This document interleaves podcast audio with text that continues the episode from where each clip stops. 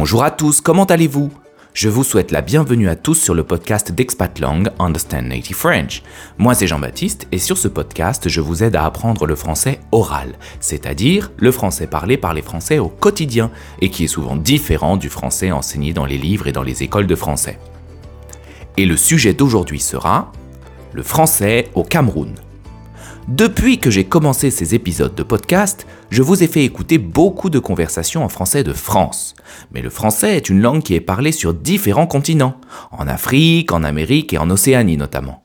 Même si vous habitez en France, vous entendrez très certainement de nombreux accents différents et des utilisations du français très colorées et intéressantes. Comme je vous l'avais promis dans l'épisode d'introduction de ce podcast, vous pourrez ici écouter différents accents français. Et aujourd'hui, j'aimerais vous faire écouter une discussion que j'ai eue avec mon ami Moïse. Moïse est camerounais, et au Cameroun, le français est l'une des langues majoritaires. En discutant avec différents Camerounais, je me suis rendu compte qu'en général, ils adorent utiliser un français riche et précis. Par ailleurs, le Cameroun est aussi un pays avec une culture très dynamique, et notamment au niveau de la musique. Un grand nombre d'artistes y chantent de super chansons en français, mais souvent, ils utilisent des expressions qui sont inconnues en France. Moïse m'a donc aidé à mieux comprendre la place du français au Cameroun et les expressions françaises typiques de ce pays. Vous allez maintenant entendre cette conversation et on se retrouve juste après pour analyser les structures et expressions utilisées dans cet enregistrement et pour travailler un petit point de prononciation. Si vous souhaitez travailler en détail sur cet épisode, je vous invite à utiliser le guide audio avec les questions et exercices pour vous aider à mieux comprendre la conversation. Ce guide audio est disponible sur le site d'Expatlang dans la section Ressources podcast. Vous trouverez le lien en description de cet épisode. Vous êtes prêts les amis? C'est parti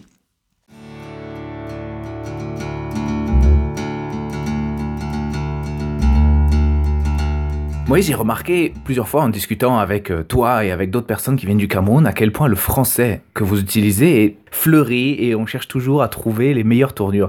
Pourquoi est-ce que c'est comme ça? Bah déjà, merci pour, euh, pour le Cameroun et pour euh, le compliment. J'ai une explication, mais euh, je sais pas ce que ça vaut. Tu, verras et tu apprécieras par toi-même. le Cameroun parle français. On est dans le français, on grandit dedans, on applique et on l'étudie à l'école. Et je me suis rendu compte personnellement que la maîtrise du français était un critère de différenciation. C'est-à-dire?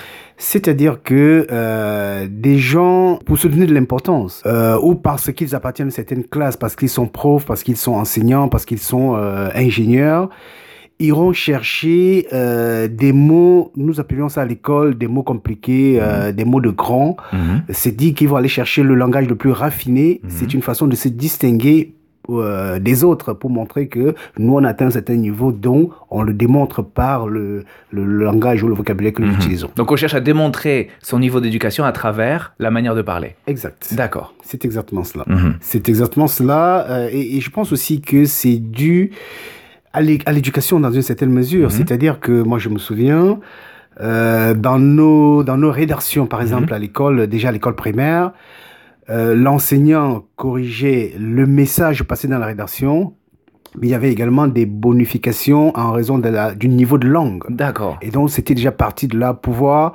d'une part, grappiller un peu plus de points parce qu'on parce qu'on utilise un langage plus recherché et plus tard euh, pouvoir se distinguer des autres qui n'ont pas fait l'école, qui n'ont pas fait des grandes études pour montrer nous on est allé un peu plus loin, nous nous sommes différents, donc on parle un meilleur français, un français plus recherché. Donc c'était en premier lieu une manière de se distinguer socialement et aussi c'était récompensé par les professeurs, c'est bien ça? Les professeurs mettaient en valeur l'utilisation d'une langue plus complexe et plus riche. Tout à fait, tout à fait, c'était exactement cela. Euh, on va dire c'était d'abord cela et mhm. c'est par la suite que euh, les populations, les gens se sont appropriés pour en faire un élément de, différenciation. Mhm. D'accord.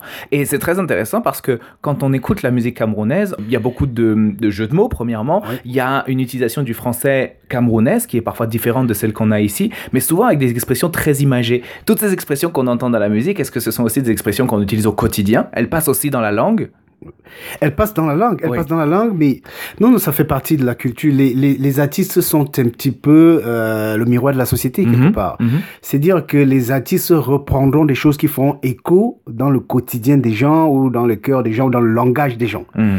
Mais autre chose également, c'est que le Cameroun compte 230 ethnies. Et Ça veut dire une 230 langues en quelque sorte. Et donc, on prend la langue locale, on met la- la- les, les mots français par-dessus et on essaye de, de l'embellir pour, Euh, pour en faire une expression qui finalement euh, peut-être grammaticalement correcte ou pas, Mhm. mais qui est très utilisée et qui est très comprise par les Camerounais. C'est-à-dire que c'est un calque de la langue camerounaise originale Oui. sur laquelle on a mis des mots français, c'est ça? On a mis des mots français. D'accord. C'est exactement cela. Pour revenir à ta question de départ, il y aura cette langue un peu euh, sélectionnée, choisie pour vraiment se, se, se- se différencier de la masse, mais il y aura cette autre langue c'est- avec ces expressions qui sont celles que tout le monde comprendra et qu'on utilise au quotidien, y compris dans les bureaux, dans les administrations, euh, dans les discussions, dans les établissements scolaires. On les rencontre un peu partout. Mhm.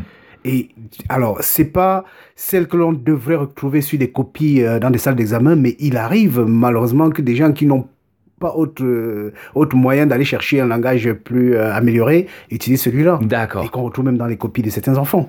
Donc en fait, on retrouve un peu la même distinction entre langue formelle et langue du quotidien au Cameroun. Oui. Donc il y a la langue formelle qui est celle de l'école qu'on utilise comme tu l'as dit, pour se distinguer. J'imagine aussi que dans l'administration ou dans certains postes, c'est obligé d'utiliser cette forme de langue-là.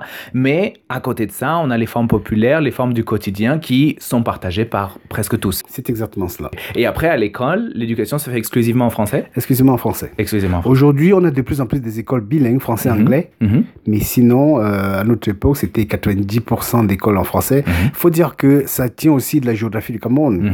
Le Cameroun est euh, bilingue français-anglais. D'accord. Mais en fait, c'est un bilinguisme un peu euh, sur le modèle canadien, c'est-à-dire que on a une partie de la population qui parle français Mhm. et une partie qui parle anglais. hein. Mhm. C'est vraiment très, très... euh, Et c'est une, une majorité de la population qui parle euh, anglais au Cameroun? Français. Ah, plutôt- français. oui. Le français est la langue majoritaire. Pour faire simple, euh, il y a 10 régions au Cameroun, Mhm. il y a 8 régions qui parlent français et 2 régions qui parlent anglais. D'accord. Voilà. Et est-ce que dans les régions anglophones, euh, le français est aussi quand même utilisé ou c'est vraiment complètement anglophone? C'est, c'est, euh, en fait, euh, dans les deux régions, les deux langues sont utilisées, Mhm. mais euh, de manière, de manière inversée. Dans les versions, la région française, on parlera plus. Plus le français que l'anglais. Mhm. Mais l'anglais sera quand même un peu présent. Elle est quand même présente. Mhm. Et d'ailleurs, puisque le pays est bilingue, les documents administratifs sont écrits en français et D'accord. en anglais. Donc, elle est présente, elle est là. Et dans les régions anglophones, pareil, ce sera plus l'anglais que le français. Ok. Ok, ok. Il y a une particularité qui se développe ces dernières années dans les administrations au Cameroun. C'est que finalement, euh, les gens qui prennent la hauteur sont combattus. Si on adopte ce langage euh, si on adopte des- des- un langage trop de- de- sophistiqué, de- Trop, so- trop sophistiqué, effectivement. À un moment, au début, les gens apprécient en se disant Oh, qu'est-ce qu'il parle bien Mais petit à petit, vous devenez une hygiène parce qu'en il y en a marre quand même. Mais il y en a marre parce que vous finissez par ridiculiser les gens, par leur faire Hmm. comprendre, sans le dire, comment ils sont, ils sont euh, inférieurs par rapport à vous. D'accord. Et donc, on finit par vous repousser ou par Mhm. vous mettre de côté. Mhm. D'accord. Dans une des chansons, euh, le refrain c'est euh, L'amour, toi et moi, c'est jusqu'à la gare. Tout à fait. Qu'est-ce que ça veut dire ça, jusqu'à la gare? Alors, dire dans cette chanson ce refrain qui dit euh, Toi et moi, c'est jusqu'à la gare, ça veut dire quoi qu'il arrive, que Mhm. tu le veuilles ou non, nous irons jusqu'au bout. D'accord. Attention, c'est pas pour dire on s'aimera jusqu'au bout. C'est pour dire même si tu n'en veux plus, Mhm. je te tiendrai et nous irons ensemble jusqu'au bout. Ah, donc c'est encore plus fort que jusqu'au bout. C'est pas ça. Mhm. C'est que euh, les Camerounais, euh, les hommes Camerounais ont cette réputation parfois de fuir, de D'accord. partir. Et donc la dame dit, toi et moi, c'est jusqu'à la gare. Mhm. Et, et une autre expression pour dire exactement la même chose, c'est ton pied, mon pied. ça veut dire quoi, ton pied, mon pied? Ton pied, mon pied, ça veut dire que nous sommes liés. D'accord. nos jambes sont liées. C'est-à-dire que si tu cours, je vais courir. Tu marches, je marcherai. Il y a Donc pas pas de partir, moi je serai derrière toi. C'est pas la peine, c'est pas la peine. Nous sommes liés, ton pied est lié au mien. Donc, euh, où que tu ailles, le mien il sera et donc j'y serai. D'accord. Ton pied, mon pied. Ah, J'aime bien cette expression-là, très Ton bien. pied, mon pied. et comme c'est euh, une forme de démocratie, c'est la Mhm. majorité qui utilise ce langage qui est plutôt le langage commun, Mhm. euh, où mon pied, mon, mon pied, ton pied, dans toutes les administrations, dans tous les Mhm. établissements, tout le Camerounais, tu Mhm. l'interpelles dans la rue, il, te- il comprendra, où qu'il soit dans le monde. Tu dis mon pied, ton pied, il comprendra. Tu dis toi et moi jusqu'à la gare, il comprendra. Parce que finalement, c'est celui qui est le plus utilisé. Donc, D'accord. euh, D'accord, d'accord. Et, et les artistes ne sont que euh, le reflet de, de- et, et les amplificateurs de, de ces expressions-là. Bon, et ben merci beaucoup pour toutes ces informations. Je t'en prie. À très bientôt. À bientôt.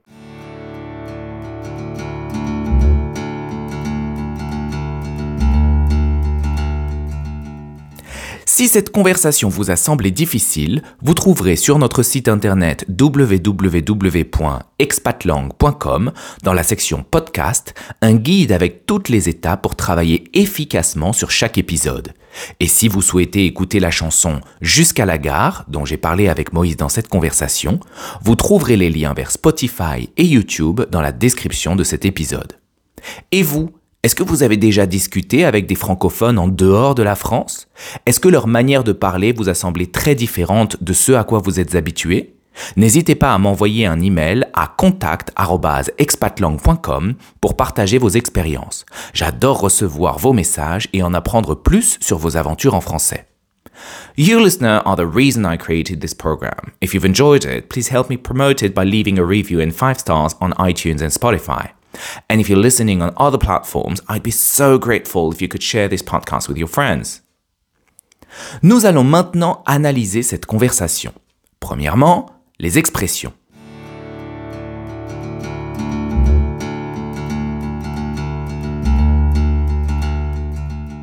Voici quelques expressions que vous pouvez utiliser lorsque vous parlez avec vos amis français. Grappiller. Écoutez cette explication de Moïse dans notre conversation. C'est exactement cela. euh, et, et je pense aussi que c'est dû à l'é- à l'éducation dans une certaine mesure. Mhm. C'est-à-dire que moi, je me souviens, euh, dans, nos, dans nos rédactions, par exemple, à l'école, déjà à l'école primaire, euh, l'enseignant corrigeait le message passé dans la rédaction, mais il y avait également des bonifications en raison de la, du niveau de langue. D'accord. Et donc, c'était déjà parti de là, pouvoir, d'une part, grappiller un peu plus de points parce qu'on parce qu'on utilise un langage plus recherché. Grappiller un peu plus de points. Dans cette phrase, Moïse nous explique comment, quand il était jeune, les professeurs valorisaient les élèves qui utilisaient une langue complexe à l'école. En effet, le fait d'utiliser des mots plus complexes permettait d'avoir une meilleure note pendant un examen. Pour Moïse, cette valorisation des mots complexes est l'une des raisons qui poussent les Camerounais à adopter un niveau de langue élevé quand ils parlent. Grappiller est un verbe qu'on a d'abord utilisé dans le contexte de l'agriculture. Ce mot représentait l'action d'aller chercher des grappes de raisin oubliées dans les champs de vignes après les vendanges. Les personnes les plus défavorisées allaient donc récupérer ce qui était encore consommable sur les pieds de vigne. Cette action était plus ou moins légale selon les vignobles. Voilà pourquoi le verbe grappiller signifie aujourd'hui essayer d'obtenir quelques toutes petites choses de manière plus ou moins autorisée. Par exemple, dans la conversation, Moïse dit pouvoir grappiller un peu plus de points parce qu'on utilise un langage plus recherché. Ici, grappiller signifie que pour les professeurs, la majorité des points de la rédaction récompensaient la façon de transmettre le message à l'écrit, mais qu'ensuite, il était toujours possible de récupérer quelques points supplémentaires en utilisant des mots complexes.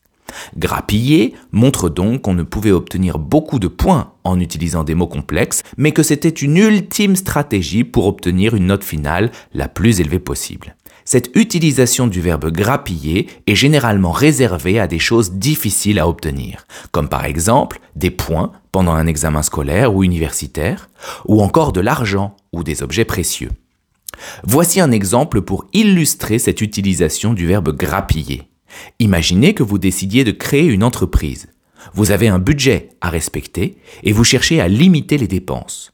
Lorsque vous parlez de votre projet à vos amis, vous pouvez dire j'ai fait un gros investissement dans une stratégie marketing précise, mais j'ai réussi à grappiller quelques euros en créant mon site internet moi-même. Une autre signification du mot grappiller est prendre différentes choses au hasard sans véritable stratégie. On peut utiliser ce sens dans de nombreuses situations et en particulier pour parler d'information. Imaginez que vous souhaitiez vous installer dans la ville de Lyon, en France. Vous avez trouvé un appartement qui vous intéresse dans une agence immobilière. Vous discutez de la situation avec vos amis et vous pouvez leur dire ⁇ J'ai grappillé quelques informations sur le quartier et il me paraît très agréable.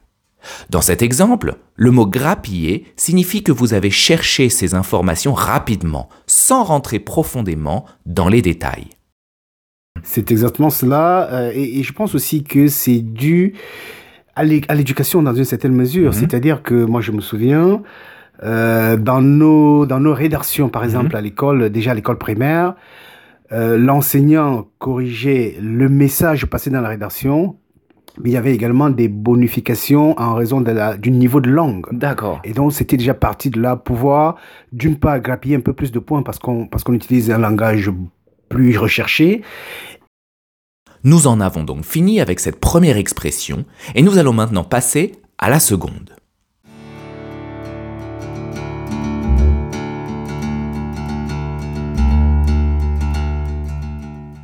Y en a marre. Écoutez maintenant cet autre extrait de la conversation d'aujourd'hui. Si on adopte ce langage... Si on euh, adopte des- des- un langage Trop de- de- sophistiqué. Trop, so- trop sophistiqué, effectivement.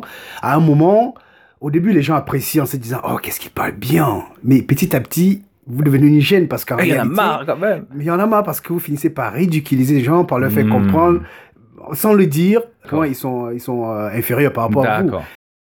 Dans cette partie de la conversation, Moïse nous explique que les personnes qui utilisent un langage trop sophistiqué dans les administrations du Cameroun sont souvent mises de côté parce que leur manière de parler peut être comprise comme une marque de supériorité par leurs collègues. Pour illustrer l'agacement ou l'énervement des collègues, j'utilise l'expression « y en a marre ». Y en a marre est une exclamation qu'on utilise dans la conversation pour montrer qu'on n'accepte plus une situation, qu'on en a assez. Même si ce n'est pas une exclamation vulgaire, elle est utilisée pour montrer un certain niveau d'énervement. Il faut donc faire très attention au contexte dans lesquels on l'utilise. Par ailleurs, comme c'est une structure familière, il faut la prononcer comme elle est. Même si la structure originale est Il y en a marre, on prononce toujours cette exclamation Y en a marre. Voici quelques exemples pour comprendre comment utiliser Y en a marre. Imaginez que vos enfants adorent une chanson spécifique et qu'ils l'écoutent toute la journée. Au bout d'un moment, vous ne supportez plus cette chanson et vous dites Ah, il y en a marre, on pourrait pas écouter autre chose, les enfants? Avec cette expression, vous pouvez aussi préciser ce qui vous agace. Dans ce cas, on dit Il y en a marre de et vous pouvez ensuite citer ce qui vous agace. Par exemple, si vous mangez des pâtes depuis une semaine, vous pouvez dire Ah, il y en a marre des pâtes. Il y en a marre de. Il y en a marre des pâtes.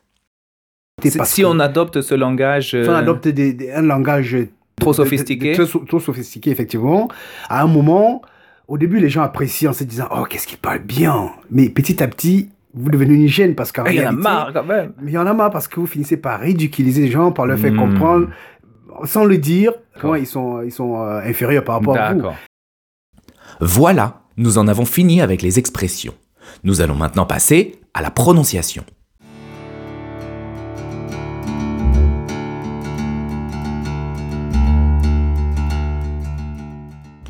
Deuxièmement, la prononciation. Aujourd'hui, nous allons parler des syllabes fantômes. Les syllabes fantômes, ce n'est pas un terme officiel, mais c'est une expression que je trouve très imagée pour expliquer le phénomène de la disparition de certaines syllabes lorsqu'on parle en français. Souvent, lorsqu'on parle rapidement en français, on cherche à dire un maximum de choses avec un minimum de mots. Ainsi, des mots qui sont considérés comme trop longs sont raccourcis de manière aléatoire. Voilà pourquoi il y a autant de sons qui disparaissent quand vous écoutez des locuteurs natifs parler entre eux et pourquoi la compréhension du français rapide est parfois si difficile. Pour illustrer les syllabes fantômes, écoutez ce premier exemple. Concentrez-vous sur la prononciation du mot attention.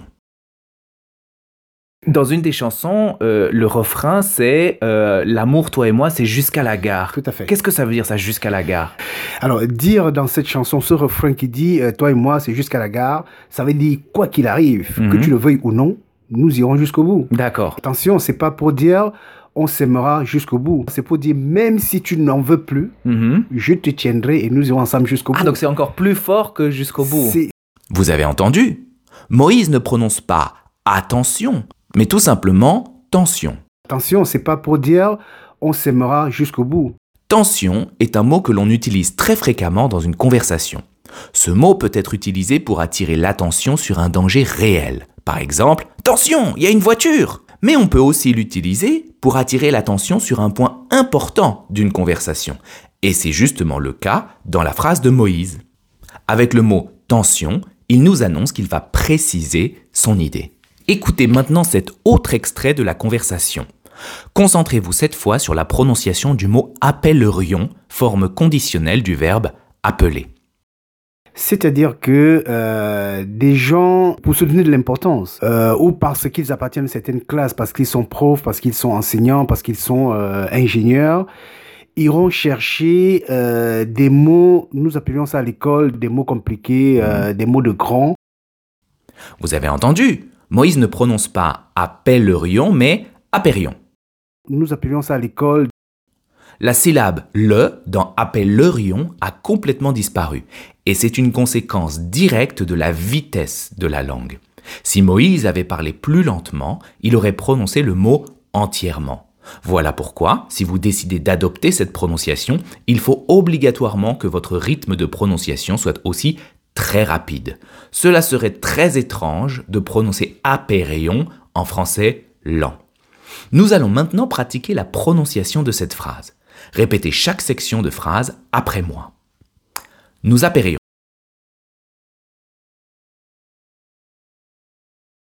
Nous appérions ça à l'école.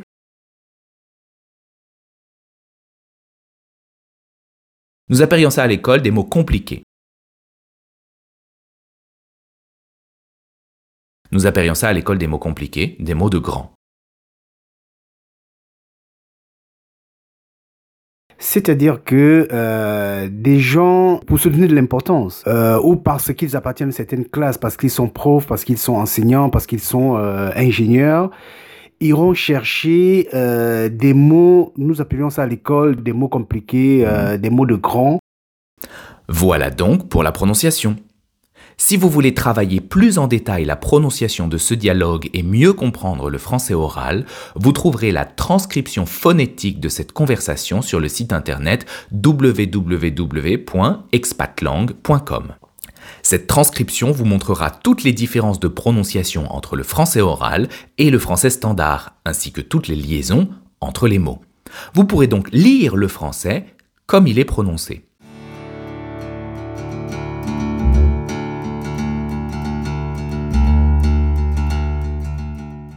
Nous sommes arrivés à la fin de ce cinquième épisode du podcast d'Expatlang Understand Native French. Je ne sais pas pour vous, mais moi ça m'a donné envie d'écouter plein de musique camerounaise pour découvrir de nouvelles expressions. Et si, comme moi, vous voulez découvrir cet univers musical, n'oubliez pas d'écouter la playlist Spotify et les vidéos YouTube que je vous propose en description de cet épisode. Par ailleurs, n'hésitez pas à consulter toutes les ressources de ce podcast sur le site www.expatlang.com. Quant à moi, je vous retrouve dans le prochain épisode et d'ici là, salut à tous et bonne chance avec le français les amis.